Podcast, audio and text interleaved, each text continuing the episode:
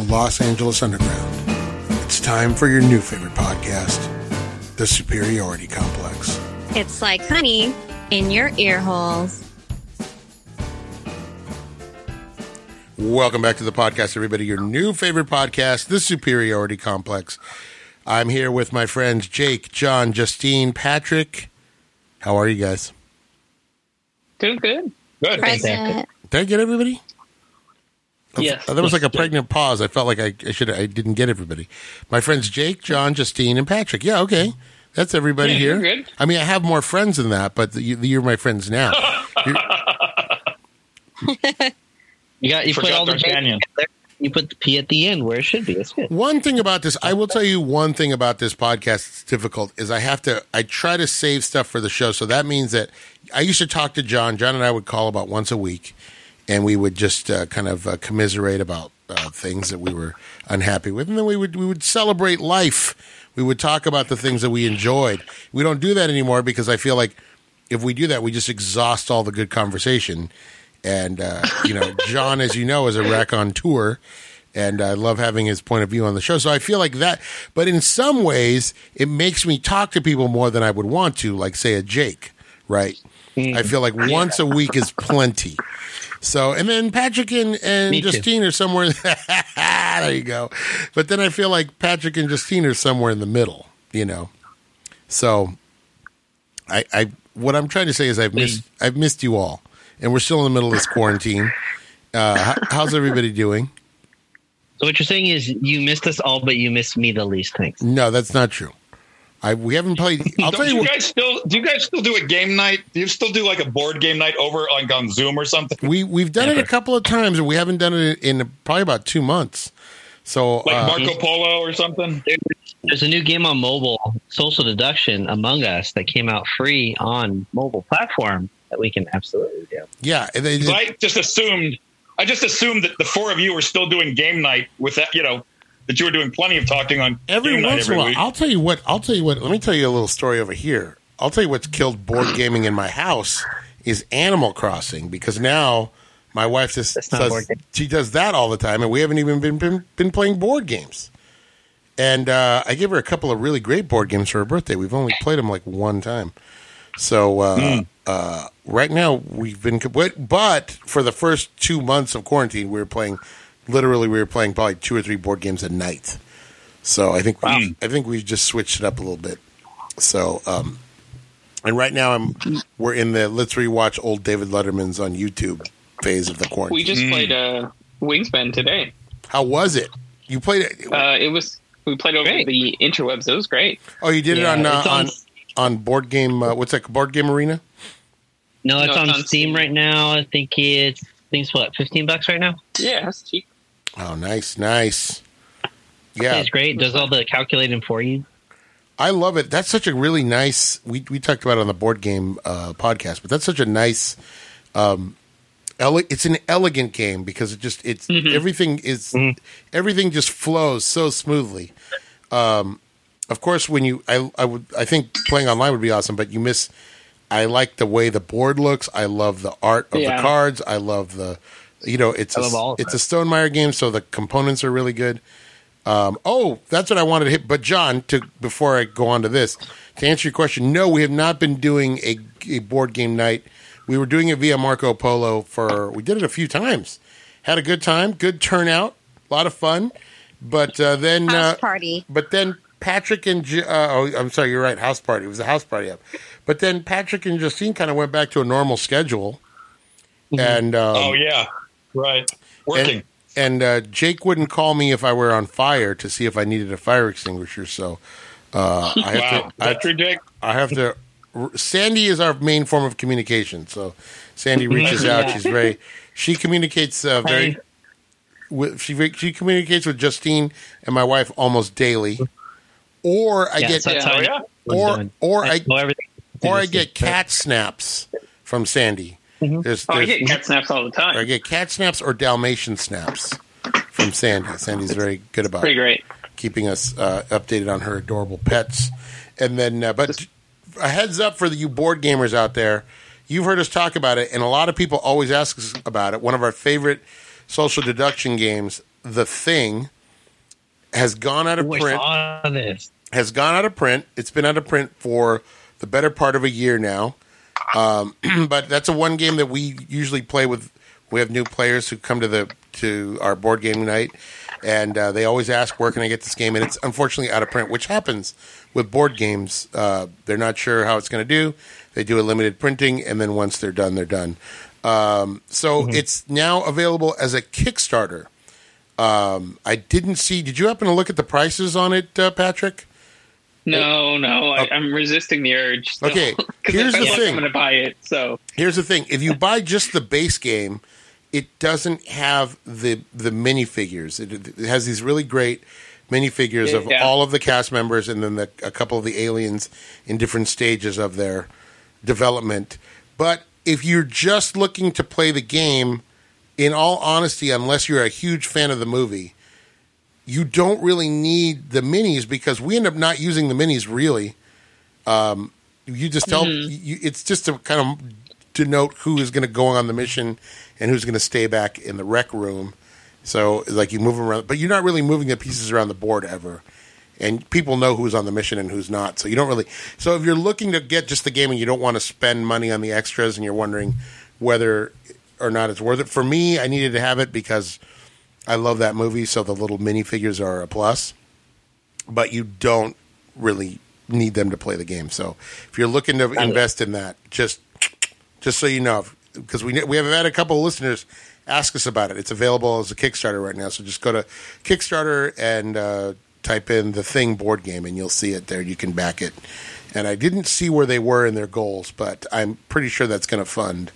They I- just started, I think, didn't they? Yeah, yeah, I have no doubt that it's. it gonna, already made it. oh, did Uh, it? the core pledge Yeah, it's is 354. about ninety three dollars, and the early bird pledge is ninety three. That's the same thing I just said. that one's probably sold out for sure. Um, then I guess you can get six copies of it for four hundred and twenty one. Wow. Guess what Why? everybody's getting for Christmas? a Walter Brennan album, probably, but uh, no, it's it's a game that I think that we would all recommend. John has not played it, but uh, John I think would love it. Uh, No, John, did you play it at uh, I think at your birthday party. at, At your birthday at party. my wife's birthday? it, we yeah. did play it. Yes, we did play it. That's Yeah. right. And Yeah. Jo- John, were you an alien? I don't remember. We played I can't remember. It was an alien Oh. towards the end. I want to say no. We played werewolf. We didn't play the thing. That's right. Yes. It was the werewolf game. And the Yeah. ga- Yeah. and the game that's out now for for mobile is called what, Jake? It's called Among Us. So for those who want to play a board game but don't want to spend money, but have a nice have a nice smartphone, you can download Among Us. It just recently went free to play, and it's a social deduction game in which a group of people plus however many imposters you can set up specifics before you actually start the game. Um, but they're going to be imposters who are trying to kill off everybody else um, while also not getting voted off. So it's kind of in werewolf in that way. But there's um, tasks. You're running around a map, completing tasks, and um, trying not to die. It's fun. Nice. great. Okay. All right. Highly recommended Yeah, from Jake. fun. If Jake and Patrick I- recommend it, then I would think it's a good game. Highly recommend, especially because it's Yeah. free. All right. It's really popular right now too. You can see it like on a lot of Twitch streams. Everybody's playing it. Well, maybe that'll We love. maybe that'll draw people to the board games. To Maybe. the, to the secret Hitlers. Yeah, and I think thing. that's great. That's a great intro to to the board game scene. One, it's free. Two, it's probably the most accessible, the most accessible type of board game or type of game in general. Just the social deduction because yeah. You don't. there's- You don't. There's not a lot of. I mean, if you're a good liar, which obviously we all are, um, sorry. you know, somebody at work was just talking about having played Secret Hitler for the first time, and I was insulted, insulted that uh, they hadn't talked to me about it before. But uh, I know. but yeah, they had they seemed to have a good time. But the way she was telling me that her she did her strategy, I was like, oh, you would have been you would have been instantly caught in the group that I put She was in. You can't play you can't play that sloppy and uh, with with uh, with Patrick and Jake. With our no, with our group, you so much as twitch. You tw- your eye twitches too much. And like, no, that's them. Although No. sometimes it goes the opposite, where we get too suspicious and then we convince ourselves that someone's guilty, and then we talk ourselves into it. You mean like Jake? We're always suspicious of Jake, and then he's like, "No, I'm fine." Then he's fighting too hard, and then we're more suspicious of him. Nothing you can do. But every time I fought that hard, was I was I fascist? No, yes and no. Yes. no. Yeah. So just trust. So just trust me all the time. no? Nope, No. Don't Be trust fine. me. Nuh-uh. We'll be fine. I was playing up with Ed and some of his friends, and uh, miscalled miscalled a situation, uh, but unanimous unanimously got everyone to vote for that person immediately. so maybe don't trust me. Yeah, hmm you or Matthew from the uh, from the proprietor of Shuffle and Cut, always a fascist. It seems like, Mm. No, it's usually me and him. but he's good. Yeah. At, yeah, you're always a fascist, uh, Patrick. Yeah, I'm a fascist when I don't want to be, and I'm not a fascist when I want to be. Guys, pro tip: if you play any so- social deduction game, always tell the truth. You'll win every time, because no one will believe you anyway. Yep. Speaking of the thing, the movies we watched today, we have a little bit. There's a little connection there. I don't know if you guys noticed Yeah. that today, but um, Absolutely. We we kind of got off track there. But uh, guys, we have a huge, huge news Huge. from our Twitter account. We got a big follower after last week's uh, after last week's uh, uh, uh, little our little uh, discussion of uh, defunct fast food establishments. Huge follow. John, are you ready for this? Okay. This week's unofficial sponsor and our new Twitter follower, Naugles Restaurant in Stanton, California. That's Oh, right. Really? Yeah. Yeah. They're following us on Twitter. Thanks to Eric of Aragon. Eric of Aragon uh, copied them in something and copied them in a little reply he did. And uh, they followed us on Twitter. So uh, this week's unofficial sponsor, Naugles Fast Food Restaurant, That's crazy. Stanton, California. Head head out there. They'll, they'll you can do a takeout or drive through. Takeout or drive So through. where is the, the where's the John, closest one to us? Don't ask. That's it. Stanton, California. Oh, Stanton. Yep. Let me just drive over to Stanton right now. I'll It's be not that far. How far is Stanton? Wow. It's all. uh, It's There's halfway. nothing be- It's halfway. It's right there on the other side of what, what other side of Garden Grove, in between Garden Grove and Westminster. I don't know what Okay. that means. That's like Anaheim. Go down. Go down Beach Boulevard. You'll hit it. You'll you'll drive right through Stanton. Ah, yeah, yeah, yeah. Yeah, okay, now I know. Yeah, other side of Buena Park. I probably I probably passed it's on, is it on beach, you think? Yep, uh, it's got to be close. I'd probably It, it's on the I'd other side of probably it, Buena yeah. Park. G- Drive to Knott's Farm and keep Okay. going. You'll hit Naugles. there you go. Field There, okay. That's how you. That's how you tell me. Social distance field trip. Yeah, that's what we said. Oh, We're going yeah, on a field trip. it. We'll take separate cars. We'll drive down there. It'll be like it'll be like Let's Whittier. it. It'll be like Whittier Boulevard in the eighties. Uh, Justine, Live Yeah. recording from Naugles. How do Just- you feel about that? Justine, can you get me the address of Naugles? Let's give him a plug. Can you pull that up real quick? N A U G L S. And for those of you who forgot, Naugles actually the name of the submarine in Twenty Thousand Leagues Under the Sea. Welcome aboard. Welcome aboard Valley. the Naugles. Oh, this it's Fountain Valley. I, the one I the one we had was from it said Stanton. Maybe that's the maybe that's the HQ. All right, give it to The us. tacos, tacos and burgers, right? Yep, yep, yep. Yeah. Fountain Valley is what I see. Okay. And and Stan? Mm, that's the one I see. it's Where's not giving Fountain me Valley? a second location. Okay. Well, then it, uh, for some reason it said Stanton on my on the Twitter account. Maybe that's where the uh, owner. Fountain- Maybe that's need what to call them up. We need to call them up and we need to say, "Hey, we want to record live." Fountain Valley, just this side, just this side of Huntington Beach, Fountain Valley. Never even Hey, heard you know of your what? restaurant, Um, but I'm record. That would be like when Art Laboe used to do uh, remote uh, radio broadcasts from, uh, you know, like Tiny Naylor's or something. That's right. That's right, John. we could do a eat on the podcast. We're We could exactly do a like podcast that. from Naugles. Let's Well- do that. Well, let's uh, Yeah. let's get through this one first. All, all the well, everyone's trying to work. Yeah, yeah, they, they'd love that. They'd love that. hey, what, or just get right in people's faces in COVID. Right? What are, what are you having? Stick the So microphone yeah, it right. does say um, we are currently open in Fountain Valley and Stanton for takeout. There you go. Yay. Phone orders, phone orders and drive through. Stanton would be closer. Let's do it. Stanton would be closer. Drive Let's through it. is only the Stanton one. I got an idea, guys. Let's get through this podcast first. A podcast. I can't even say it. wow.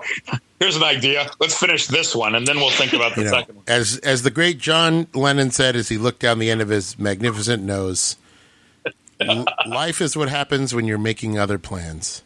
It says right. as seen on Netflix Taco Chronicles. Wow. Ah. Dang. Taco Chronicles. Well, Volume oh, two, that's- episode four. They just did that. That's right. They do a fast food taco in season two. Have not watched it Wow. yet. Season one, fantastic uh, of Taco Chronicles. They give you the, his, Uh, the history of each taco. yeah, Stanton is off of Beach Boulevard near Westminster by Koreatown over there. I know where that is. Yep. Um, it's a I think it's in street. that shop- Chapman, Chapman and Beach. There you go. Let's All right. do it. Let's do it. Okay, let's relax and let's finish the show, guys, before we make. All right, guys, ready for the test? What are you like the dad? Yeah, Are you, yeah. are Basically, you the dad of the show? I'm the guy that has to edit this podcast later, so I want to keep it mm, why aren't you the cool dad, Mario? Why aren't you the cool dad? because dad, this dad has to work Why- all the time, and when I come home, I want my slippers and my easy chair. Slipper. What, what did your pipe, right? I want my slippers and my easy chair and my and my Well, my Lawrence Welk. chair, and your and your nice cold can of Coors Light on the table when you get home. Right? Coors Light. What are you What are you mm-hmm. talking about? What what planet are you from? Coors Light. Sorry, light. Corona, God. Piccolo, what? What- I was I was gonna I was gonna think of whiskey. I was gonna think of a job and there was nothing. There's no job I could think of that wouldn't insult one of our listeners. I was gonna say, what am I? Uh, what am I? A blank? so the last the last Naugles closed in '95, and they did a comeback in 2009. That's right. Ah. I wonder and if the that last first Naugle. permanent one opened in 2015. Hmm. Hmm. Interesting. There you go, guys. There's the About- history. Dick I wonder if the, Dick I Naugle the says, last one Dick was, uh, Naugles. "Mr. Land, pornographic. Mr. Land, you will enjoy our tacos, which are made entirely from the bounty of the sea. What you are drinking there are porpoise burritos. Would I say drinking? Uh, Drinking porpoise burritos. A porpoise. Those, those burritos are made entirely from manatee meat, and the tortillas are made from seaweed. Sea cucumber. Sea cucumbers, and of course the shake. Of course, the shake's made from unborn baby squid. Yeah, the shake is made from the milk of a sperm whale. Uh, that's it. This stuff's not fit to eat. Do I can't do a Kirk. I can't do a Kirk uh, Douglas, John. It's a dirty stinking war. It's a dirty stinking war. That's my Kirk Douglas. Right? I like it. Thank you, Very guys. nice. Yeah. Um, guys, it's time to talk about the Digital Movie Club. Are you excited about this week? I felt like this week was. I, I don't. I, I don't know how you're going to feel. I mean, Jackie Chan. Obviously, we're all fans of Jackie Chan, so that's an instant ten. I don't. I have no doubts about that. But they live. Where is this going to go? Where, how are we going to feel about they live? But uh, I know that uh, last night, last week, we made Justine pick. We made uh, we make Patrick pick a lot. We make uh, Dan handsome Dan handsome pick a lot. So John, what do you want to discuss this week on the Digital Movie Club? Let's do Jackie Chan's Police Story 2 first. Yantan, yantan, yantan,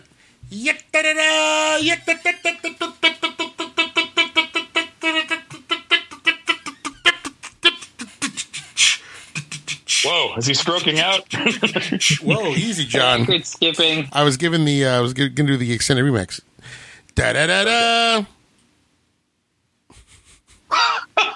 I don't. I don't know where to go with you anymore. Da da da da. Digital movies. Da da da da. Digital movies. You're in the club. Yes, guys. Where were you going? I was just gonna do like a big. I was doing like a drumline thing, like a you know, like okay. I thought someone need like like hit you on the head like uh, Fonzie hits the jukebox. I know? needed that. I needed that. Uh, that uh, Phil Collins drum break in there. We're all big fans of Phil Collins here, uh, especially, Ba-bum, ba-boom, ba-bing, ba-boom, ba-ba-boom, especially John. ba-boom, ba-boom. John, what's your favorite Phil Collins album? Is it the one where he wore the tuxedo with tennis shoes? Uh, Jesus Christ. Ba-bum, ba-boom, ba-bum, ba-dee, ba-ba-boom, ba-ba-boom, He, he, he was also it's in, the one with Sussudio on it. he was also in a movie. Uh, he was also in a movie called Buster. John Buster. He- And also, uh, what? It was in uh, The Hangover, right? Uh, they're listening to him at Mike Tyson's place. John, you- John, you don't you don't like Sussudio? No. First of all, it's ri- it's ripping off Prince, and second of all, it's an awful Prince ripoff. John, let me let me ask you this: You have to listen to one for Yeah. a month straight. Do you go Phil Collins solo solo work, not in Genesis, just Phil Collins, right. or do you Right. go Huey Lewis in the news? At this late date, I would go Huey Lewis in the news. I think I've grown to appreciate Huey Lewis a little more than I did, say, 20 years ago. Okay, that's fair. All right, Huey Lewis in the news. You know why? Because he's because he's a cool guy. Every time I read a review, uh, every time I read an interview, and I've read quite a few interviews with uh, Huey Lewis lately. He seems like a really cool guy, a I'm, real te- nice guy. I'm telling you, know? man. You want to hear if you if you think you don't like Huey Lewis, listen to the. Bless you, by the way. Bless you. All right. You okay? Yeah, sorry. A little, little seasonal God bless. allergy, little get a little bit of a hay fever. Bless, bless your heart. sound like Wayne Newton in. Uh, well, you're going to hear that pretty soon. Uh, John, listen to the Questlove. Questlove, the drummer from the Roots. Uh, he has a podcast with a couple other members of the Roots, and they had Huey Lewis on, and he was fantastic.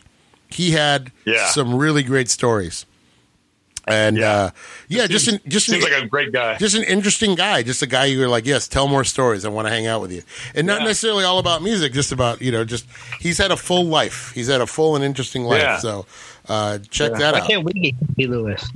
Well, Where's our you, Huey? you can. We could have been in Back to the Future. You just walk around with a bullhorn and tell people they're too darn loud. That's how you do it. That's right. That's right. No, where's uh, where's Huey Lewis on the podcast for us? Oh, we have a Huey Lewis. We've had uh, our buddy Rick Solomon. John and I got to interview Rick, who does our theme music, and that guy. That's right. That's an interesting cat right there.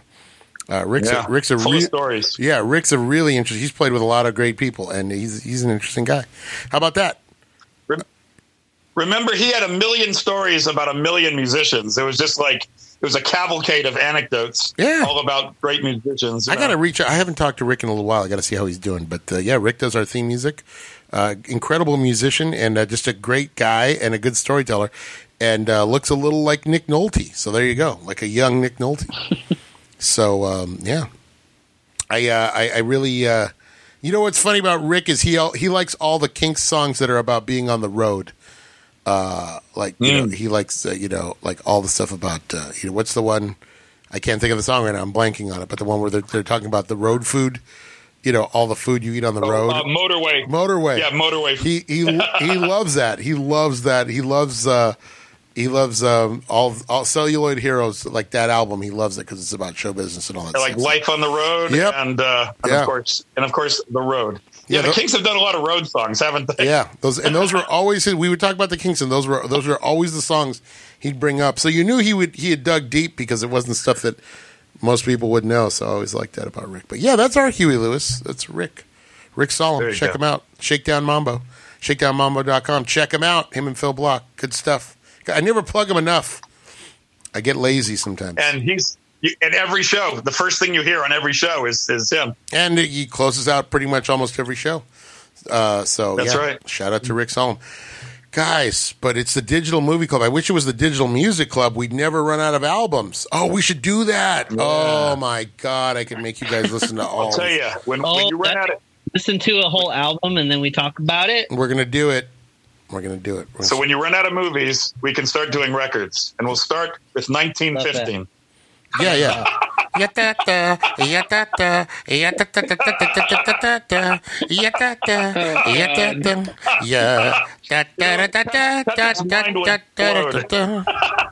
Yeah. Patrick's head will explode all the way through the 20s. Till Kill me now. Uh, please kill me. Kill me now. Do, do, do, do. I gotta Yeah, do. da, da, da, da, da, da, da, da. I hate all of you. Yeah.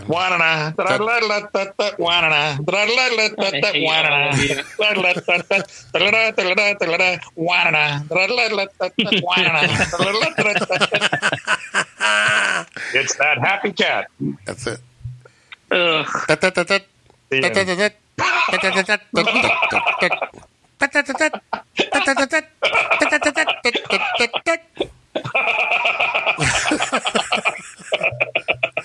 Patrick's I hate all of Patrick's you. great grandparents just hammering away in the Oh. background.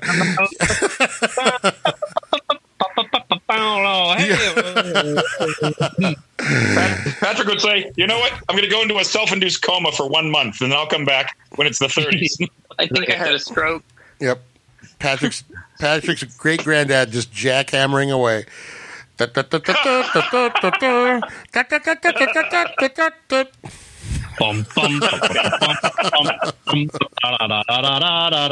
hey, hey. Oh, Pat, poor Patrick's poor Patrick's so miserable. And then we just straight we, we, we go from there straight to doo wop just to get just to get him really bummed out. We go straight to Get doo- him real pissed off. and then we got 10 years of the 50s, Yeah. which should be all greaser, Kill me now. all Kill greaser me stuff. now. all greasers all the time. How Justine felt, yeah, how Justine felt for like every single Bond movie. It's gonna be Patrick for like 30 years of music. It's like, how many more of these you got? Just groaning. Yeah. Na na na na na na na na. As long as we don't have to play in the jungle, the mighty jungle, the lion sleeps tonight. Because that song makes me want to put a gun in my mouth. What? What?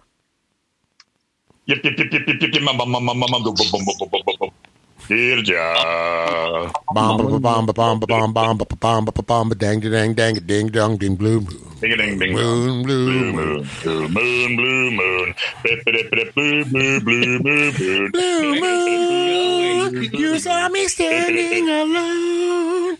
There you go. How's that? And then we finally get to the 60s. What a- I do this to Patrick. I do it to all of you. Will I watch Hook? No, I won't. That's the power I have. See that? Mm-hmm. That's it. You mean you're. We're not going to watch Hook, so that's using your power for good. I'm the Mitch. I'm the Mitch McConnell of this podcast. All right. Do not mention I that think- man's name. Okay, before we start, I think we do need to have like a week of like the worst movies of the decade. We have done that. No, We've no, done it. It hurts. It hurts so much. duck and what? As, as they used to say on Mystery Science Theater, deep hurting. We need a week of deep hurting, is what it is. deep hurting. Uh, What? You want, like more Zardoz? You want something more oh, along the lines of Zardoz. Zardoz? Yeah. What's worse No, than I like Zardoz is great. Have we hit a movie? I, forget- I keep asking this, guys, but have we hit a movie worse than Zardoz? I don't think so. Uh, Yes. Yeah. how about, Yes, Howard the Duck. Yes, yeah, there you go. Oh, Howard yeah. The Duck was worse. I don't know. That's a close. Yeah, I'd watch Zardoz over Howard the Duck. but for I mean, sure. It's got a cat. It's got a catchy theme song though. No. Howard the Duck. You get to see duck For boobs. Jake? What? For Jake, Who doesn't Logan's love Run was What? his lowest. Oh, Logan's Run is pretty bad, man. God, that was bad. But What did he that's only because he gave Zardo, Zar- Zardoz a four. The rest of you guys gave it a one, and I gave it a negative four. So and she only got a negative four because I gave it a four. Yeah, you wanted, she wanted to bring it down to zero. She wanted, she wanted to zero it out. That's hilarious. Yeah. That's great. but was smart. otherwise we all gave Logan's Run a two. Mm. Because it was in focus. That was. I think that's right. No, you did have that one scene with all the cats. Who was the guy living with all the cats? Uh, um, Oh yeah, yeah, yeah. Who was that? No, no, no. Howard the Duck. We all gave it a one, but Jake did not give it a score. Yeah, because probably yeah, gave it yeah. like. He hasn't seen it. I have seen it. Howard. Oh, well, what's You your know score? Huh? What's your score? I'm going to tell you all the scores of all the movies I've missed when I've seen all of them. You, you know what the trouble with that is? I was just I was just thinking about this. The longer you wait to tell us the scores on all the movies you haven't seen, um, if you're waiting till you've seen them all in one shot, you're going to start forgetting what you liked about some of them, such as mm, The Invisible Man. Oh mm, no, I I have a very vivid memory of all of the I love, I love that the whole point of that was that John just wanted him to talk up the Invisible Man. That was my favorite. Yeah, pretty much. John just wants, You're out. John just wanted You to. know, I'm so, John, I will tell you that is that is a movie I have seen. I have seen that movie. oh, okay. Yeah. All right. That movie. So Howard the Duck and Zardoz are practically the same. Okay. And Okay. Lo- Logan's That's what runs. started this whole thing. Logan's runs Yeah. just slightly above it. Okay, well let's talk. To, let's talk about a movie that is the polar opposite of any of those movies. We're talking about 1980, 1988's Police Story Two, starring one Jackie Chan, and Patrick is going to give us the breakdown. Uh, released on August 20th, 1988. Got a 7.1 on IMDb, 83% on Rotten Tomatoes. I do not actually have a budget for this film. Sorry.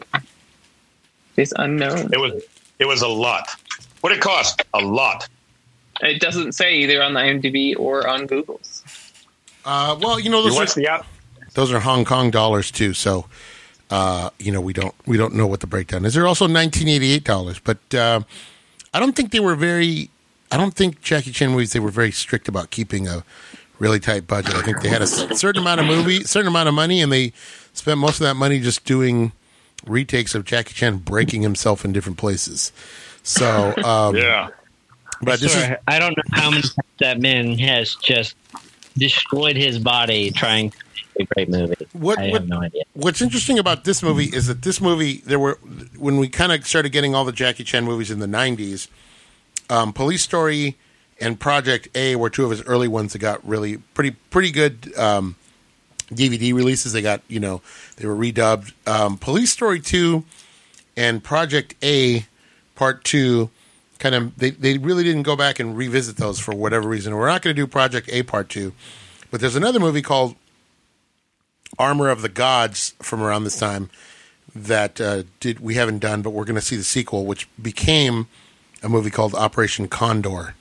Um, and then they released them in reverse order here. So here, Operation Condor was first, and Armor of the Gods was second, released second. But this is a movie that kind of gets glossed over in the American releases of the Jackie Chan movies, and I wanted to take time to highlight it because I think there's some crazy and amazing stunt work in this movie. Um, it's not as as stunt heavy; it's a little more fight heavy, but um, it kind of picks up where Police Story left off. Left off. Uh, Detective uh, Kevin Chan is now busted down to traffic for the event. his name is Jackie. Uh, well, I saw it in, if you watch in the image in the original Chinese, Yeah. it's Kevin. It's Kevin Chan. But um, do they refer to him? You saw the dub version then? So- Yeah. okay. All right. Either way, but it's Jackie Chan playing basically himself as a police officer. Uh, he's now uh, busted down the traffic division, and then he gets uh, involved with some gangsters, and uh, hijinks ensue. Um, had anyone else seen this movie? No. Nuh-uh. You, Oh, this is a first for everyone. All right. Well, John, Yeah. let's talk. Let's start with you, John. Uh, you picked it first. What'd you think, my man? I liked it a lot. I, I liked it every bit as much as the first police story. It, it does. This has a darker tone for sure. Uh, not as much light stuff. You know, it's pretty dark as far as the uh, amount of peril he's in. You know, Yes, yes. and, and like you said, it's more it's more fights than stunts, but it's still amazing. Just amazing stuff. Yeah, Uh, this- especially once they get to that uh, firework factory. That's just oh, that was incredible. My God, he's actually on fire. It's not a stunt man; it's him. You know, he's on fire. You know, Christ, that was too much. yeah, you you, you get uh, it, it- yeah, I was going to say you get to see a little bit more of how this, all of this, uh, this crazy police life is affecting his uh, his relationship with the always adorable Maggie Cheung, um, who I always feel yeah, I always feel she gets a little short. She, she's really a good actress, and she ends up having to be just kind of the damsel in distress in these. But she does get some some fun comedic stuff. Um, and yeah. So was was she a, was she a stunt woman or was she just a regular actress? I think she she wasn't a stunt woman like Michelle Yeoh, who would come later, who kind of had more training in it. But in Hong Kong, if you were going to make these movies, you were going to get thrown into doing stunts. So Yeah, you know, she actually did a movie called um, with Michelle Yeoh called, excuse me, um, I'm having a throat lozenge. My, my throat's a little dry. she um, she had a movie, did a movie called The Heroic Trio, and I think it was like a it was like a Batman ripoff. But she she kind of did some stunt and some fighting in that. So I think she has some training there. Um, so she's not completely, but you can tell she can do physical stunts, um, obviously. And, you know, in this one, she actually ends up getting punched rather horrifically. But, um, yeah, yeah, but she, she's a great comic foil. And, and, uh, I feel like she's very sympathetic. Like in that whole scene, that ends, they kind of play it for last, but when she confronts him in the, in the shower, in the men's locker Yeah. room at the police station, because she's had enough, you really feel for her. You know, you feel bad for her Um, there's there's kind of an undertone where she just she's just done everything she can, and she can tell she really loves him, but she just can't deal with everything that goes on because of his job. Um, so she, I always like her. She's always she's a very good actress. She's always very uh, she's adorable, but she's always also very sympathetic and can do comedy. She can do the lighter stuff too. yeah. those lighter she's moments. Perfect for these, Yeah, these movies. She's just perfect. Uh, also, it's, it's heartrending when uh, those uh, you know when the bad guys are reading her note, the note she wrote to him. Oh, yeah. it's just heartbreaking yeah, because it's the first time he's actually hearing the note, and it's they're just reading it to torture him, you know. yeah, yeah, yeah. Um, And uh, to see her her reaction to that, it just uh, you know that's just a really heavy scene. Yeah, these movies are actually really, you know, I think that Patrick and and and uh, Justine and Jake might have seen the the American edit, and those get edited down. There's a lot edited down in those, so you get to see a lot of Is more. right? Yeah, you get to see a lot more in this version. You get to see a lot more of the relationship with him and like his. Uh, well, they, he calls him his uncle uh, later on, but uh, with Bill. So this was I saw the uh, this was the Chinese language with the subtitles. You Yeah. think there, you think there's more scenes in there?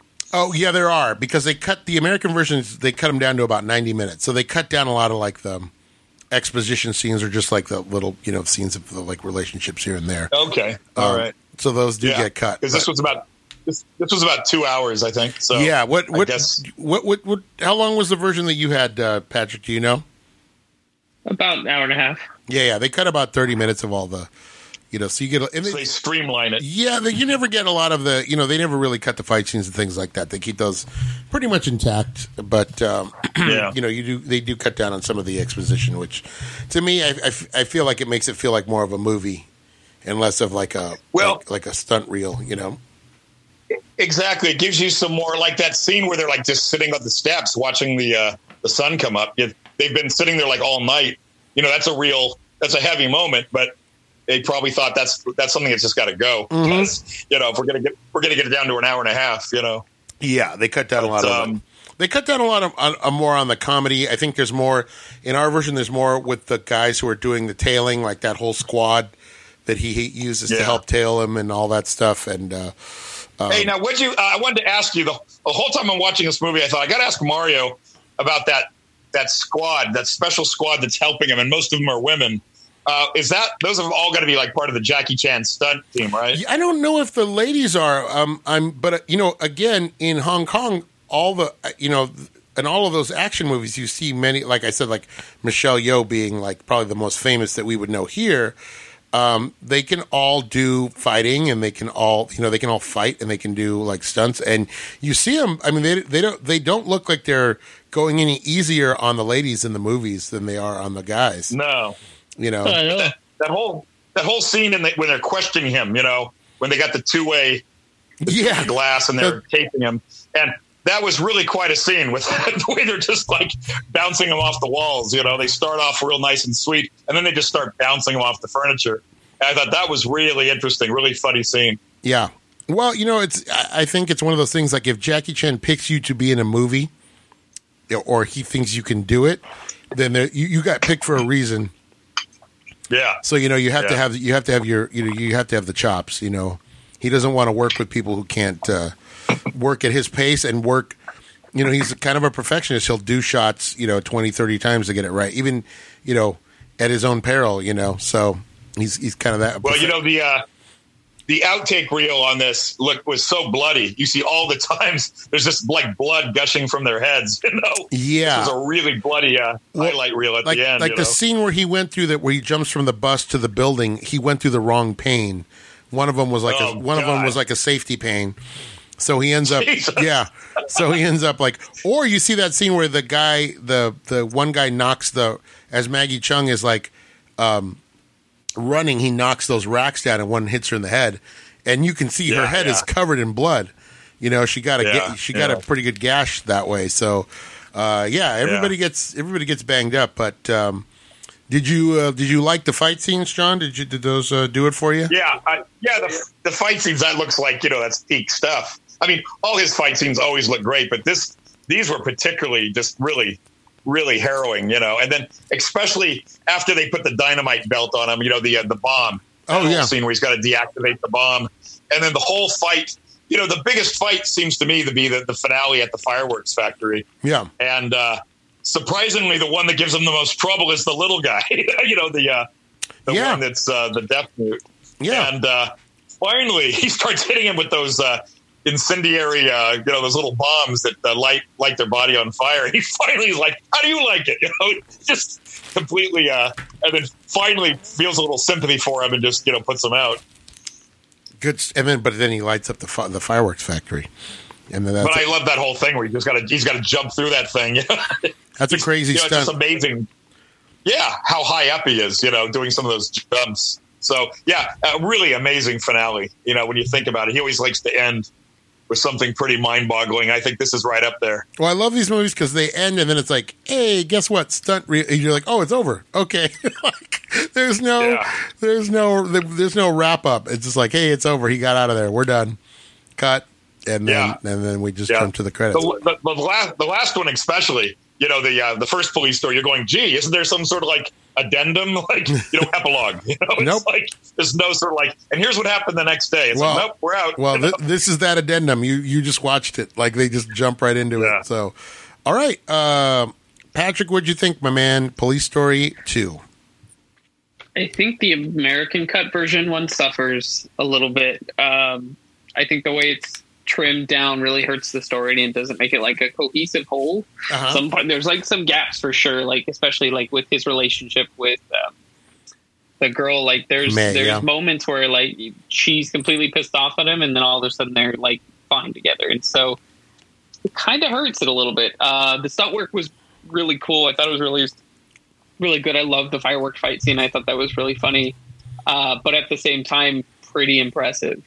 Um, you know, like they were having fun with it, but you could tell like that was that was some pretty cool stuff. Um, but yeah, I mean, like it, I, I definitely think I'm going to have to rewatch it. Um, it's just you couldn't find it anywhere. No, no, it's hard. I you. I have it. I got it on Vudu. It was five bucks, Yeah. and uh, so but you have to be careful because you never know if you're buying the dub version or the. So I try to watch a trailer. They don't always have a trailer, but there's a bunch of gaps in the like. Uh, Drunken Master Two uh, isn't available. yeah, Um, there's a few that I'm like, oh, we should get this because I, you know these are great, you know, and they're just hard to find.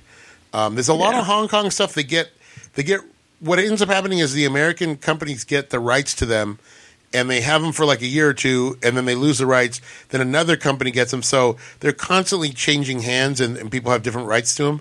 So it's really hard to find. Um, that's happened a lot with a lot of John Woo's, uh, um, a lot of John Woo's uh, uh, Hong Kong output. Uh, I, have, I haven't been able to find stuff like Hard Boiled or The Killers or The Killer um, streaming anywhere because different companies get the rights and the rights lapse and then another company buys them and so now you can't stream it because you're Patrick's company and now Justine's company owns it so you don't have the streaming rights to it but you can put it out on DVD so it gets really really hard when you're dealing with uh, foreign releases like that um, especially ones that tend to be more genre pictures that are very popular you know I think if you're getting like a Hong Kong drama I don't think you're going to have that kind of trouble but these tend to be a little bit more popular, so they, you know, the rights come up and somebody snatches them up. So that's what happens. But uh, that being said, uh, yeah, this is. I think this is one of these are some of his most incredible fight scenes. I think that fight scene on the playground where they're fighting with those like metal rods. Yeah. yeah, I mean, it's it's like the stunts are absolutely impressive. It's just like I I I had a huge issue with the way it was cut. Like it just it it hurts it a lot. It hurts the enjoyment of the movie, and it makes it seem cheap. It makes it seem Yeah, and like the dubbing is so poor Mhm. that it just it it bothered it just I I mean, that's would pretty much common any sort of Chinese, like Chinese film. Yeah, I but I that's why like I personally try and watch you know just in original with you know subtitles and Mhm. just couldn't do it with this one. So I just rewatched. I don't know. I've just been rewatching. I got the Brent's been covering them over on Home Video Hustle, but we got the same box set. We got the Bruce Lee box set from Criterion, and some of these are the 1st Mm-hmm. times I've seen the Chinese dubs of some of these movies, or the Chinese, you know, without without without dubs. I've seen the Chinese versions of some of these movies. You know, we always see the American dub versions, yeah and you know, and they're full length and they're you know beautiful transfers, and you realize, okay, this is why Bruce Lee is the star that he is. You know, this is why people still talk about Yeah. Bruce Lee fifty years after his death. But you know, you know, it's hard to get those when you're getting people that cut it, and it's like, well, American audiences don't care about all the. They're not going to get the, the subtext, or they're not going to under understand the subtleties. So we're just going to cut it and and make it just pretty much a straight action picture. And a lot of, unfortunately, a lot of Jackie Chan movies um, suffer like that. Um, but you can, if you really want to, if you're a fan, you can find the full length versions on DVD and Blu-ray. So you just gotta, you know, be patient. It's hard to find them streaming, unfortunately. But, but uh, yeah so you know you, yeah, you trust me. You want to see all the stuff with him in in May is all great, and all the stuff with the other, you know, him working, you know, with the other police officers is all good. There's always like good little comedy moments and stuff in there. Did they have the scene in your version where uh, the the other cops move the whiteboard so he can sock the mob? yes yes that, Yeah. that seems great it was in there that was a wonderful scene. That's a really great scene, and like stuff like that is very, very silent comedy. You can see a lot of his silent, his love for silent comedy and stuff like that, where he does those kind of gags, you know, those kind of visual gags. There's a lot of sequences in this movie where there's not a lot of dialogue. John, I don't know if you noticed that. Yeah. Yeah, there's like these really Yeah. long sequences where it's like Jackie Chan could have made like silent movies if he wanted to. Absolutely. You know, he- Absolutely. you know, you just have like the sound effects or there's very little dialogue. Um, man, when he it's kick- all it's all body language. It's body language and the subtlety. Yeah, he could do it. You know, for sure. Uh, Patrick, what did you? Or no, I'm sorry, I just said Patrick. Jake, what did you think? Police Story Two, Jackie Chan. It's good. it was good. Yep, it's good. But yeah, this is another great, another great installment in Jackie Chan's Jackie Chan's repertoire. It's great. And you're Um, you're really seeing him in his prime here. He's fast. He's you know very physical. You know. Oh my god, when he's doing when they're when they're doing the firework factory scene and he's you know, he's flipping over railings, he was grabbing the underside of the of the stairs and like pulling himself up. Yeah. Just not only just how awesome the stunts are, but just his physical prowess at this time is just insane. Yeah, yeah, you can see why people, the guys who invented parkour, uh, basically based it on Jackie Chan and like you know his ability to move around and do the things that he does. um, you do see him in a. It, it's very it's very different from watching him in Rush Hour, say, where he's doing physical stuff, but it's not quite the same.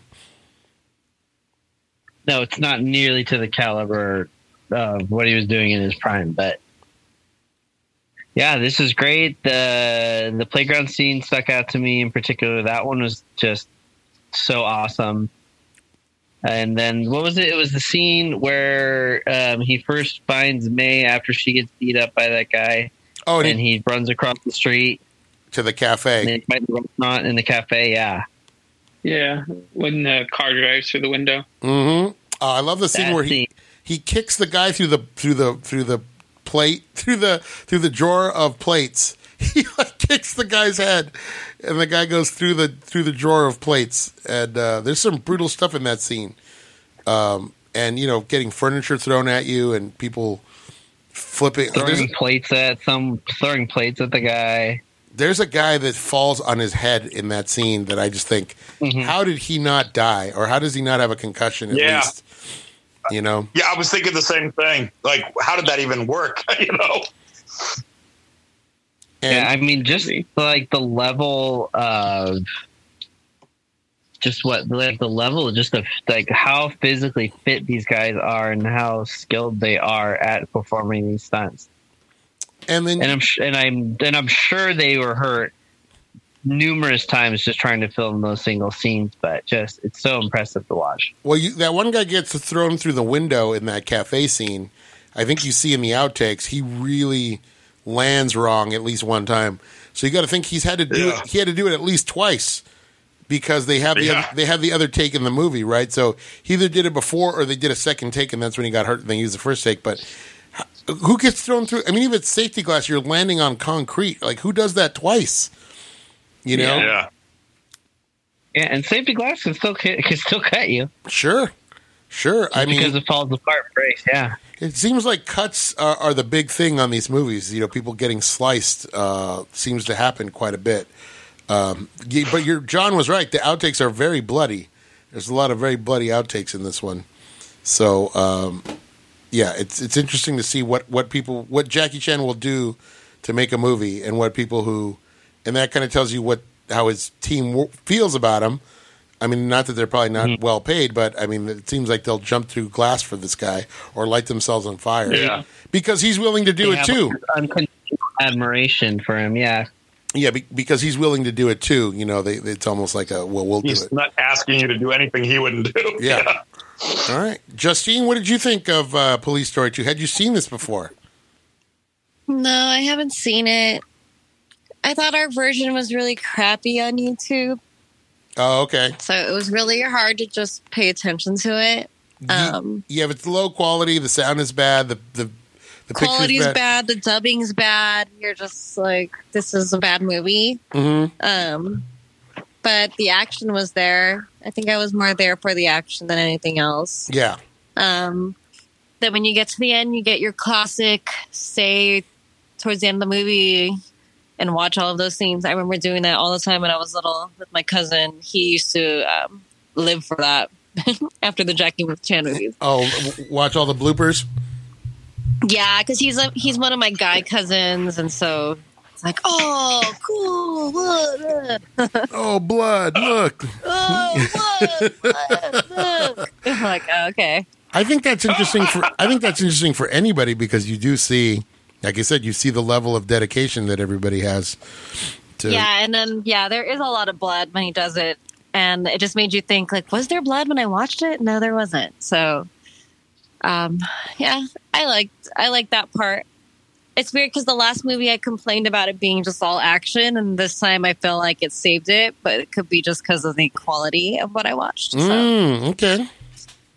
All right. So you you felt like there was a yeah, and and again, you were only watching a ninety minute version, so who knows? I mean, you might watch the full version in in all its glory and still not like it as much because you know. Yeah, Um, yeah, And the, you know the hard the hard thing about these particular this particular era is they're they're really made for a more Hong Kong audience. So again, a lot of cultural references and stuff that we might not understand. That's a little, you know, a little harder for us to get, and sometimes that that kind of creates a barrier between the viewer and the and the movie. But I feel like Jackie Chan's, you know, physicality kind of breaks down those barriers in a lot of ways sometimes. But Yeah. Uh, and he feels like a star in this film. So do you felt like he was like more of like like you know more of what we would think as a star? More as like a Jackie Chan coming to his own name. Yeah, yeah. Just like watching it, I was like, oh yeah, this is Jackie Chan now. He, he's now he is Jackie Chan. It's like he's doing Yeah. uh, yeah. He is now Jackie Chan. hmm Yeah. He's in all the stunts. He's in, he's he's in all the scenes. Whereas Police Story, there's a lot going on, and it's not necessarily, you know, he's the star, but it doesn't feel like it's. Police Story had a lot more goofiness to it. Um, but, but but was that scene with this with the phone when he had to keep moving around with it? Like, Oh, that that's was right. funny. Or when he when his friend breaks into the apartment to make think he's going to kill the Yeah. girl. Like yeah, yeah. Yeah, There's a Those were great moments. a little more wackiness. When little did he? Uh, when did he start directing his own films? Do you know what movie that was? uh, early '80s, I think like Project A and Police Story are two of his. Uh, early, I think he might have done one in the '70s, like one of a, tra- a traditional kung fu uh, movie. But yeah, by the mid '80s, he's And it- pretty he's pretty much doing all the. By that time, he's directing all of them. Then later on, on, on his movies that become when they become more American is when a, a director by the name of Stanley Tong takes over.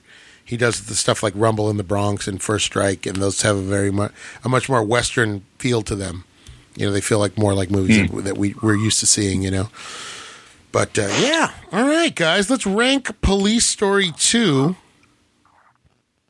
I mean, aside from the bad dub, I'm sorry that that was all. Yeah, this is one that was it's, it's not readily available, unfortunately. So that may hurt the score. But let's start with uh, we'll go reverse order. Let's go with uh, my man Justine here. Justine, what do you give uh, Police Story Dose? six. Oh, not bad. As good as Casablanca. Uh, Patrick, Six and a half. six point five. I'm gonna go with It's uh, kind of hard. It's kind of hard to bring it a bad like give a give a bad score when he's bleeding and everyone else Yeah. is getting hurt. It's hard to like. no. I totally get it. I totally get it. Yeah, I It's understand. almost like you have to give it two scores. I think last time we were practically giving it two scores. You know, one for stunts and one for movie. You know, Yeah. Uh, exactly. Jakey, Yeah. Uh, stunts, 10 out of 10. Movie, 7. movie seven. Okay, that's not bad. Uh, John, yeah, that's about right. Yeah, a seven for the movie, but boy, stunts. Nobody does it better. It's got to be ten. Yeah, I'm gonna go. I'm gonna give it a seven. It's a solid seven for me. I, I hope that you guys can see a better dub of it because it's worth watching, and I feel like it's a, it's a forgotten one. In the, I think people kind of Yeah, pass it it might over. change my score. It, it, it, but you're definitely seeing Jackie Chan at the height of his power, so it's worth checking out if you're a Jackie Chan fan. If you haven't and you have not seen it yet, definitely check it out. Now let's move on to what some people would refer to as a cult classic, the great John Carpenter, and They Live. Patrick, take it away. Uh, this 1988 movie came on out on November 4th, directed by John Carpenter. Got a 7.3 on IMDb, 86% on Rotten Tomatoes, with a budget of 4 million, box office 13 million. Not a huge success, but it did double its money, triple it even. All right, They Live. Who wants Who wants to kick off? They Live. Well, first let's go, let's start this way. Who had seen They Live before this? No. I had. Never. John, you had. No one else. I had. saw it in the theater. Yeah. Wow. Yeah. Did you really? Yeah. No, it's just you know, I was already out of high school by then. You know. Thanks for the invite, John. Um, we didn't know each other yet. Did you? uh Yeah, I guess we, we met in 88, 89. What was it? Like 89 or 90. 89. Okay. Right in there, yeah. Did you see this? Did you see this in the theater? Not only did I not see this in the theater, I didn't know it had come out until it came out on Ah. video. I was working in the video store. It came out on video. Yeah. I was like, "What's this movie?" Yeah. I it did not. It, it came and went very quickly, Yeah. Yeah. as I remember correctly. But uh, John, you were obviously a huge uh, John Carpenter fan.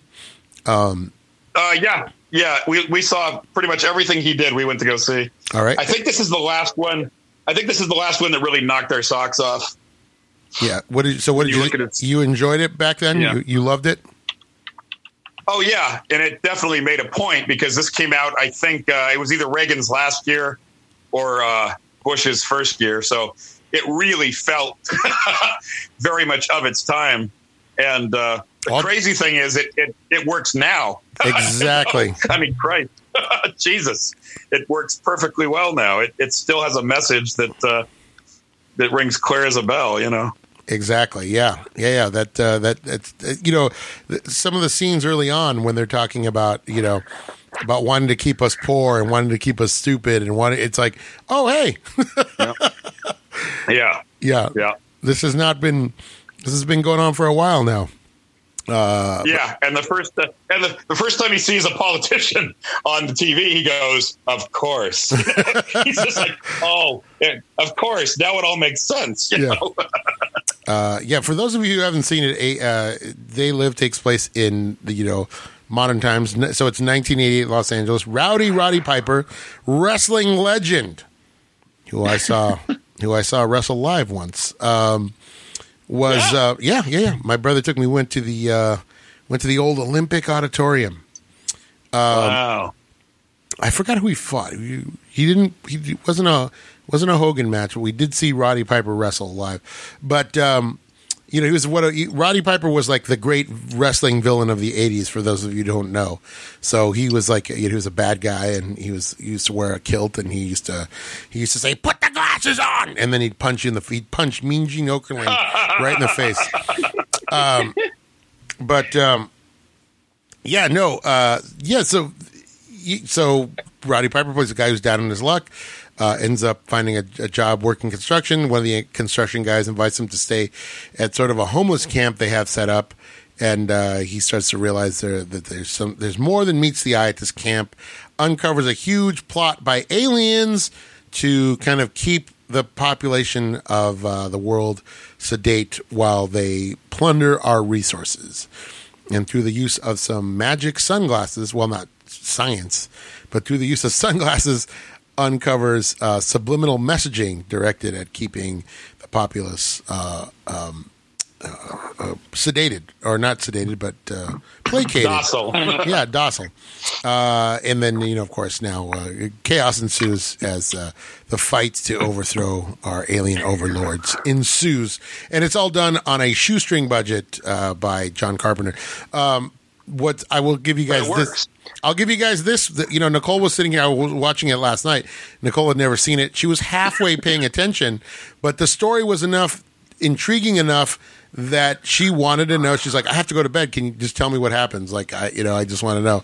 So the story did get her. You know, it grabbed her. You know, as as, as cheesy as the movie can be, um, it was interesting enough to her. And like like I said, it's or like John said, it's it's uh, this is something that now is still relevant. So that's the little breakdown. But John, you you enjoyed it. Uh, did it hold up for you? Yeah, I I think it still works, and um, it doesn't feel low budget. It feels like it's just enough budget to get the point across. It feels like uh, kind of an offshoot of Invasion of the Body Snatchers. If they had had sunglasses so they could easily see who the aliens were, it's pretty much in that vein.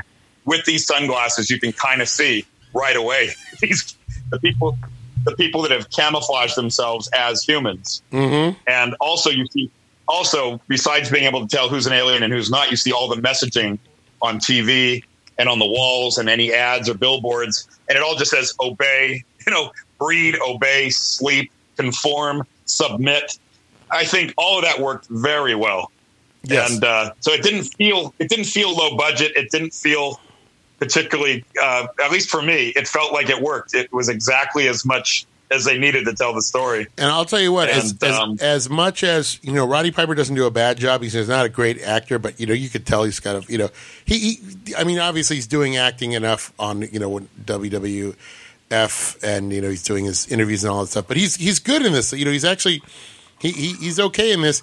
But Keith David really is the one that comes in and kind of I can watch Keith David read the phone book actually. Well, Um, he's such a good actor. He's such a good actor, and he's got such a great voice. he's got one of those voices like uh, James Earl Jones or uh, Yeah, yeah, you know, yeah. uh, Yeah. you know, uh, he's got, or like James Mason, he just got one of those voices, you know, like, or like Morgan Freeman. And, you know, they use him, they use Keith David for a lot of documentaries. A lot of, uh, I Yeah. think Ken Burns has used him Ken for Burns a couple of uses him a lot. Yeah, he did jazz. He did jazz definitely. And I think and he he did, did the war, and he's just got a wonderful voice, and he's he's very good in this. The thing about Roddy Piper is, yeah, he's not a great actor, but what I was thinking was the first half of this movie, he's not doing a lot of talking. It's all very subtle. It's a lot of him walking around just observing, and uh, he's very good.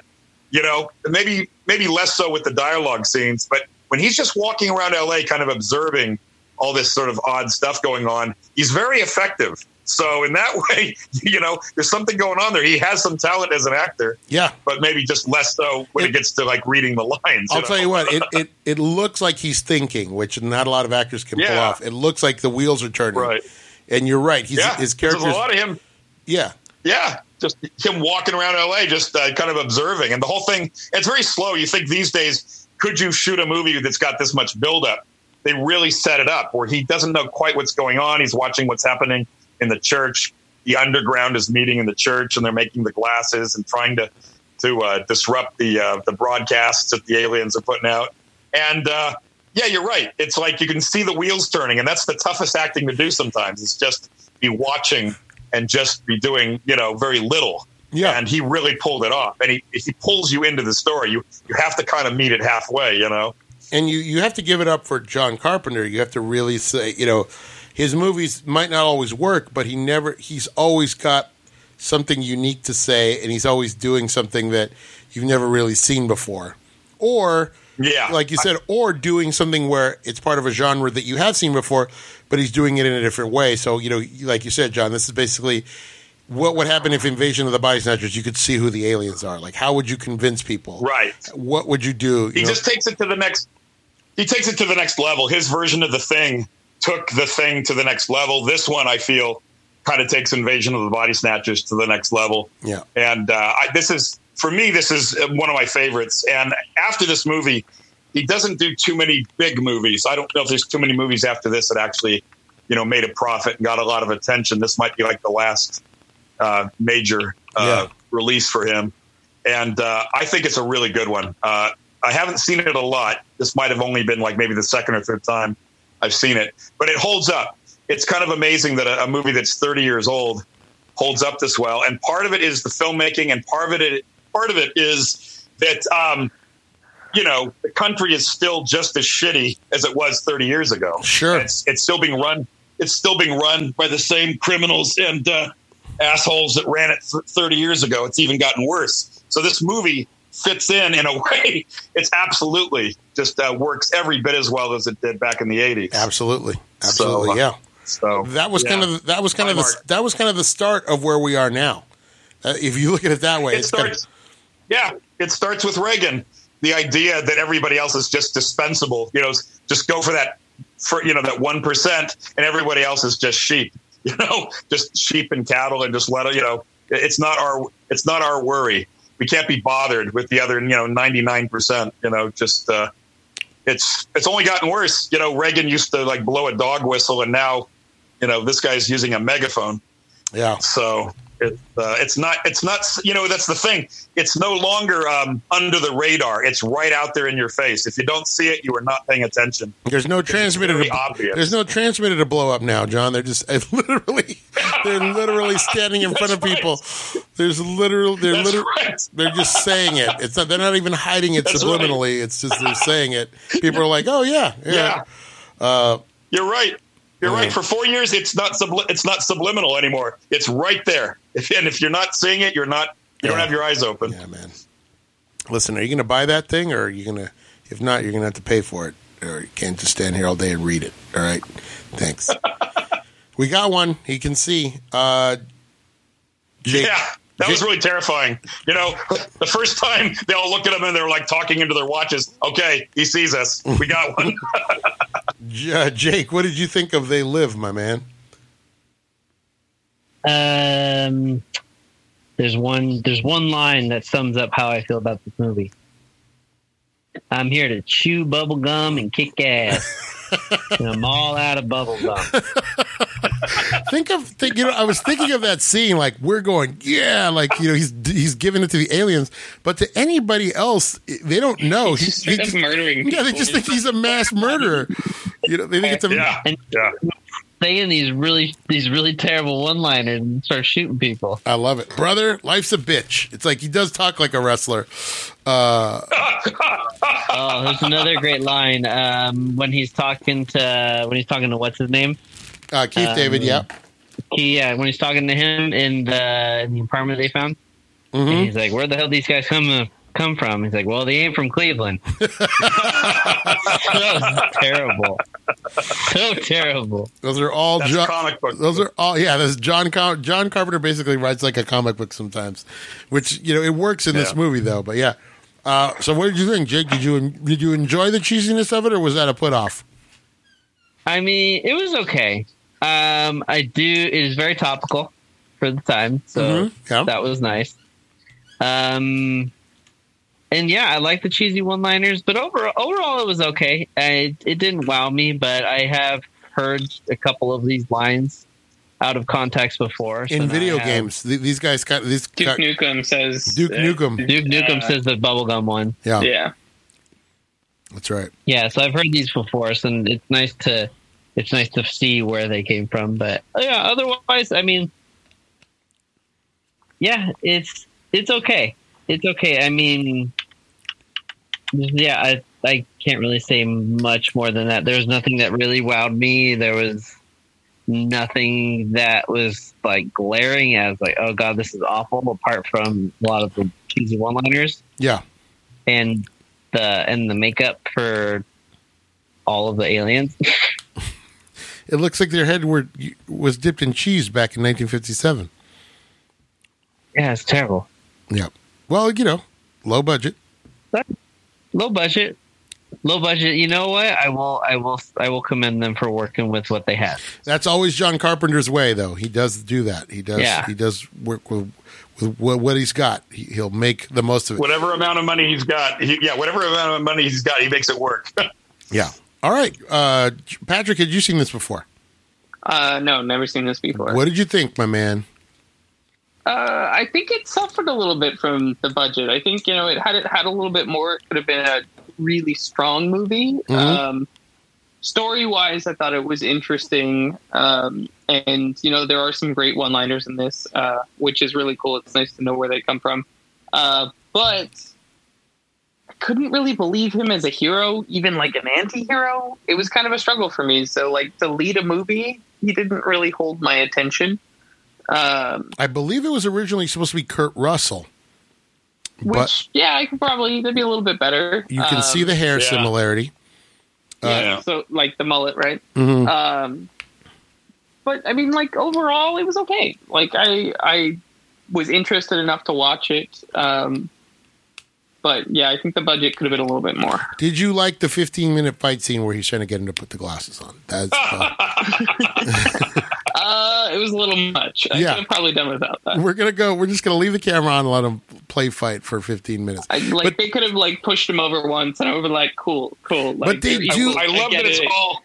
I love that it's all for the sunglasses. The whole damn fight is just Yeah. put on the sunglasses.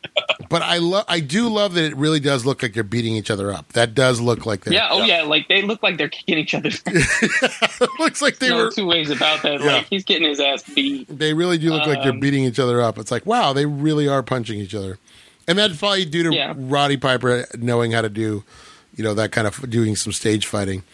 Um, yeah. So yeah, yeah. Or Yeah. they just beat each other up. You know, you never know. Yeah, you never Jack, just do possible. Jackie Chan style. Let's just haul off and punch each other as hard as we can. be like, okay, so this scene, I'm gonna kick your ass. Mm-hmm, That's it, and then just do it. All right. so you you feel a little stronger budget would have okay. helped.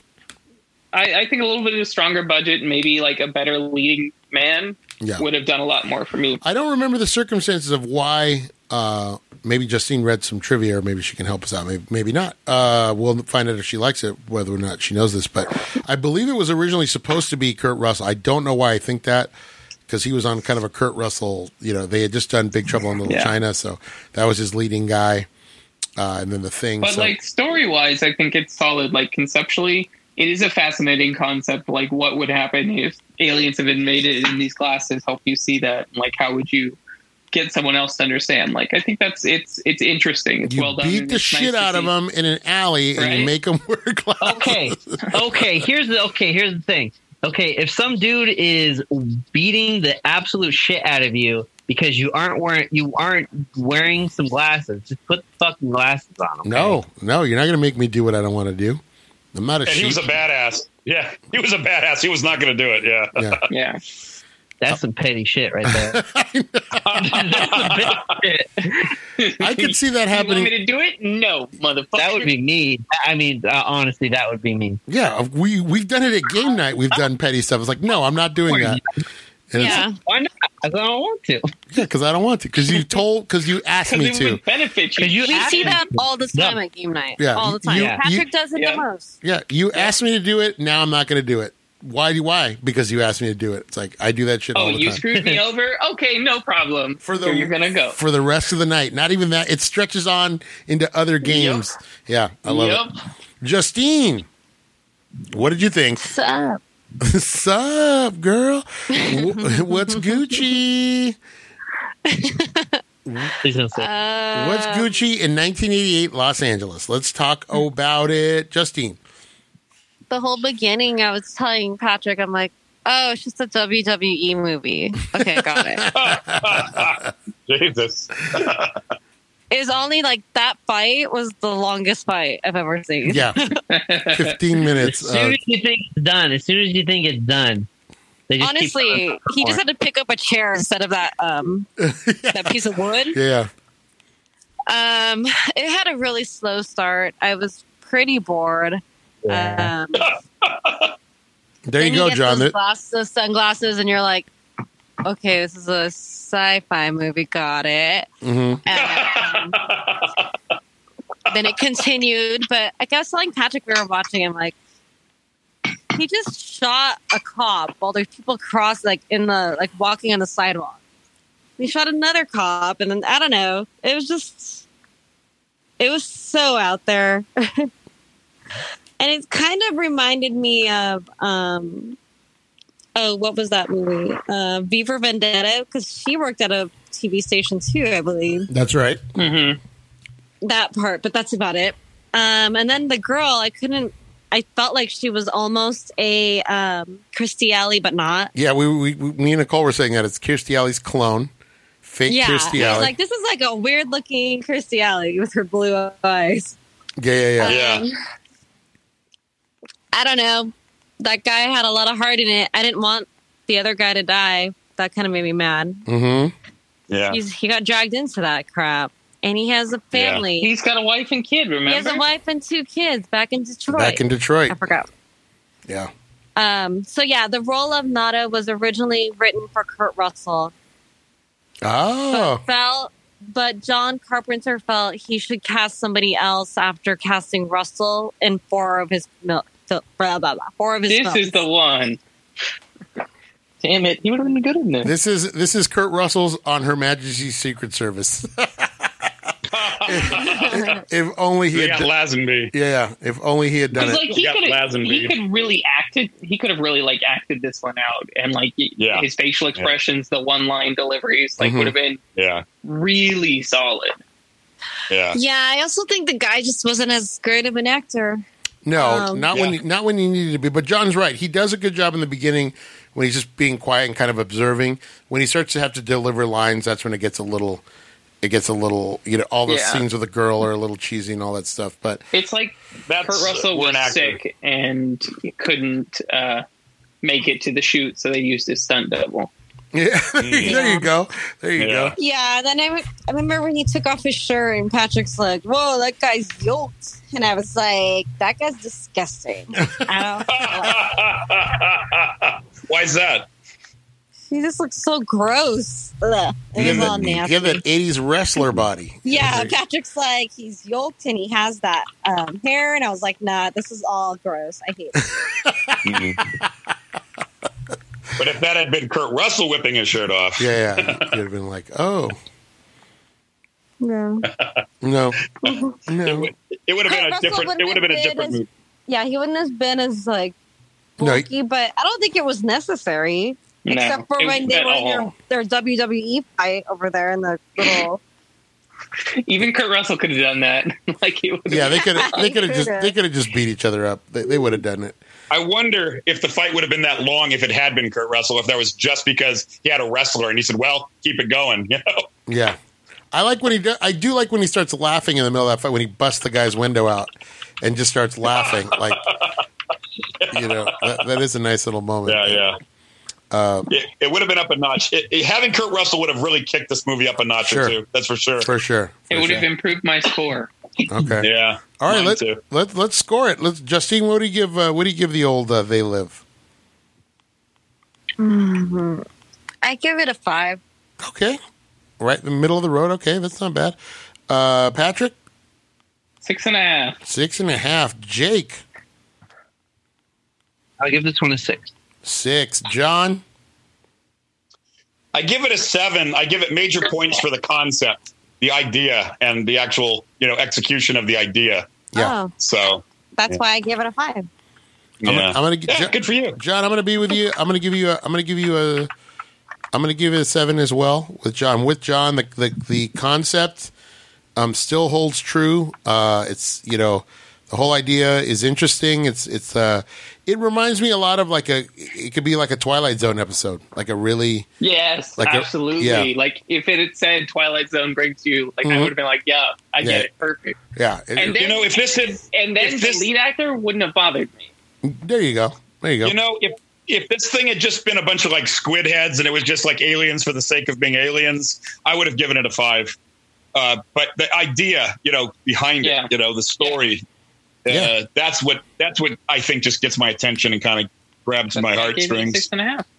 Yeah, there you go. I, I'm with you, John. I, I, I totally get it, but I also see we're you know we're we're 30 years away from that, so it's it's been done in different ways now. But the the yeah, con- the I can see where it's yeah, it's you know it's it, it's not you know technology wise it's it's pretty low budget, but uh, I still well, like he it. said that he didn't want to go um, into the digital look like other movies were doing because he felt that it was. Um, what did he say? He said that they, if they were trying to be like humans, then they shouldn't have that much going on ah, to blend interesting. in. To blend in. Oh, so that was a that was a choice, uh, production Yeah. choice. That's interesting. Yeah, That's what he said. I didn't know that. I love it. Hmm. Do me a favor, guys. Obey. All right. so I guess that's, That's where, where yeah, you I got it what, from. uh, yeah. What's his name? Fairley, uh, Sean Fairley, or who's the Oh, yeah. artist that does those? Banksy, Ba- Okay, Obey. and um, Shepard Farley. yeah, that's right. did you like? uh Was that the one I did like the, Andre the Giant on the? I did like the closing sh- the closing scene though. What's the matter, baby? Was that the? was that, is that how it ended? Yeah, it just Can't have an '80s movie without some boobs, you know. That's true.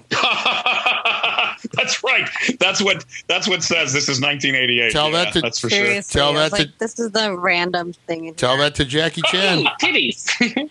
Tell that to Jackie Chan. unnecessary. There were no boobies. No boobies in Very Police Story 2.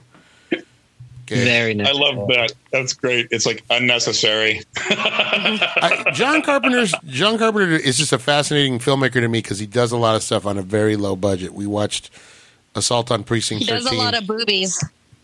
We Assault Uh, on, I think I think other directors are a worse offender. I think there are other directors Oh, for that going sure. for many more boobies. for Yeah. sure, for sure. John Carpenter is very tasteful with his boobs. Okay, John Carpenter says this is a family film. Oh, but there's boobs. Yeah. Here's He said he said that. yeah. No, he Um, didn't say hey, I don't know if you caught this, but the, almost like the last two minutes when they're showing a TV going, they got somebody talking about movies and violence in movies, and they go George Romero and John Carpenter. Way too much violence in these movies. Did you catch that? Yeah, they need to tone it down. Yeah, that's right. I love it. That last TV, it was like the last two minutes. He passes the TV, and they're going way too much violence in those two directors' movies. I don't know if you guys noticed this, but the, the guy who was pretending to be homeless and then was in on the whole thing at Yeah. the end. Uh, back to Oh, the, yeah. Back to the Future. He's the guy who's the bum who lives on the bench Ah, It's the same guy. There you go. Hmm. interesting. There you go. I don't know why I know that, but I know that. All right, you guys. What a great And, Changes my uh, score. 10 yeah. out of 10. what a Because of great, that hobo. 10 you it bumps up to ten out of ten. All right, Oh, yeah. Ni- uh, Justine, why don't you tell us what's on tap for next week? We got Dirty Rotten Scoundrel Oh, and Major League. our last attempt at uh, at getting Patrick to maybe perhaps like uh, Steve Martin. Uh, it's a wonderful movie with the incredible Michael Caine and Major League. Uh, the start of basically a franchise, but uh, it, it, you know we're coming up uh, to the uh, days of the uh, you know it's coming up into October soon. So uh, it'll be uh, baseball. It'll be the, the time for uh, postseason baseball. So we'll be watching Major League uh, as kind of our tribute to the Dodgers. Are we going to watch. Father of the Bride? No, we are not. Thank Lame. God. Lame. I gotta hand it. I gotta hand it to Justine. She asks you that a lot, and you always have the same answer. Mhm. Are we going to watch Garbage Pail Kids, the movie, please? We we are not going to watch Bar- Garbage, Garbage Pail Kids movie. hey, but you know what? You said you were gonna do that thing where everybody gets to pick their own movie, so maybe that's when Justine gets to pick Father of the Bride. Mm, you know, I may be rethinking that decision, considering what people keep asking for. Ah, I'm going to Jesus. I'm going to Mitch McConnell this. It isn't. don't even don't say his it- name. it's an election year. It's an election year, so you can't pick a movie. So you know, Ugh. sorry, Christ Almighty. but it's an Ugh, election year, so I can pick a movie. How about that? Ugh. I don't. Someday he's gonna die. and It'll that's it. happen. Mhm. He's just gonna drop dead Yeah, I hope so. sooner or later. He's an old fart. He's gonna just drop dead. Uh, I haven't, uh, like Clarence Darrow said, I, I haven't wished for anyone's death, but I have read many obituaries with a great sense of satisfaction. Can't wait to read that one. That's great. That's great.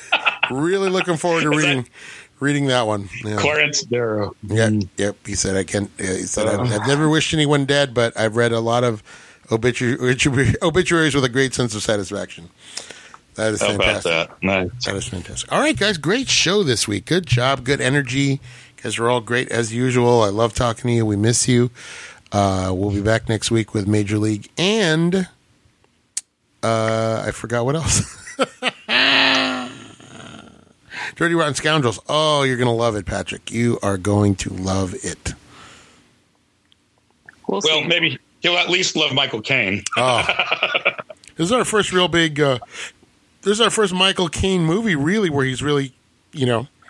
No, it is. Have Have we? we seen him in anything else yet? We haven't No. seen him in anything else. I don't think. No, we missed out on like the No. golden era of Michael Caine. So we're Uh, like see- Alfie and the Italian job. Mm-hmm. know those. No. the billion dollar Mm. brain. All right, guys. Mm-hmm. Uh, until next time, uh, we're gonna say we're gonna go ahead and say what we always say for Patrick, for Justine, for for John, and for Jake. We're gonna ask that you uh, fight the power, and remember that this transmission ends now.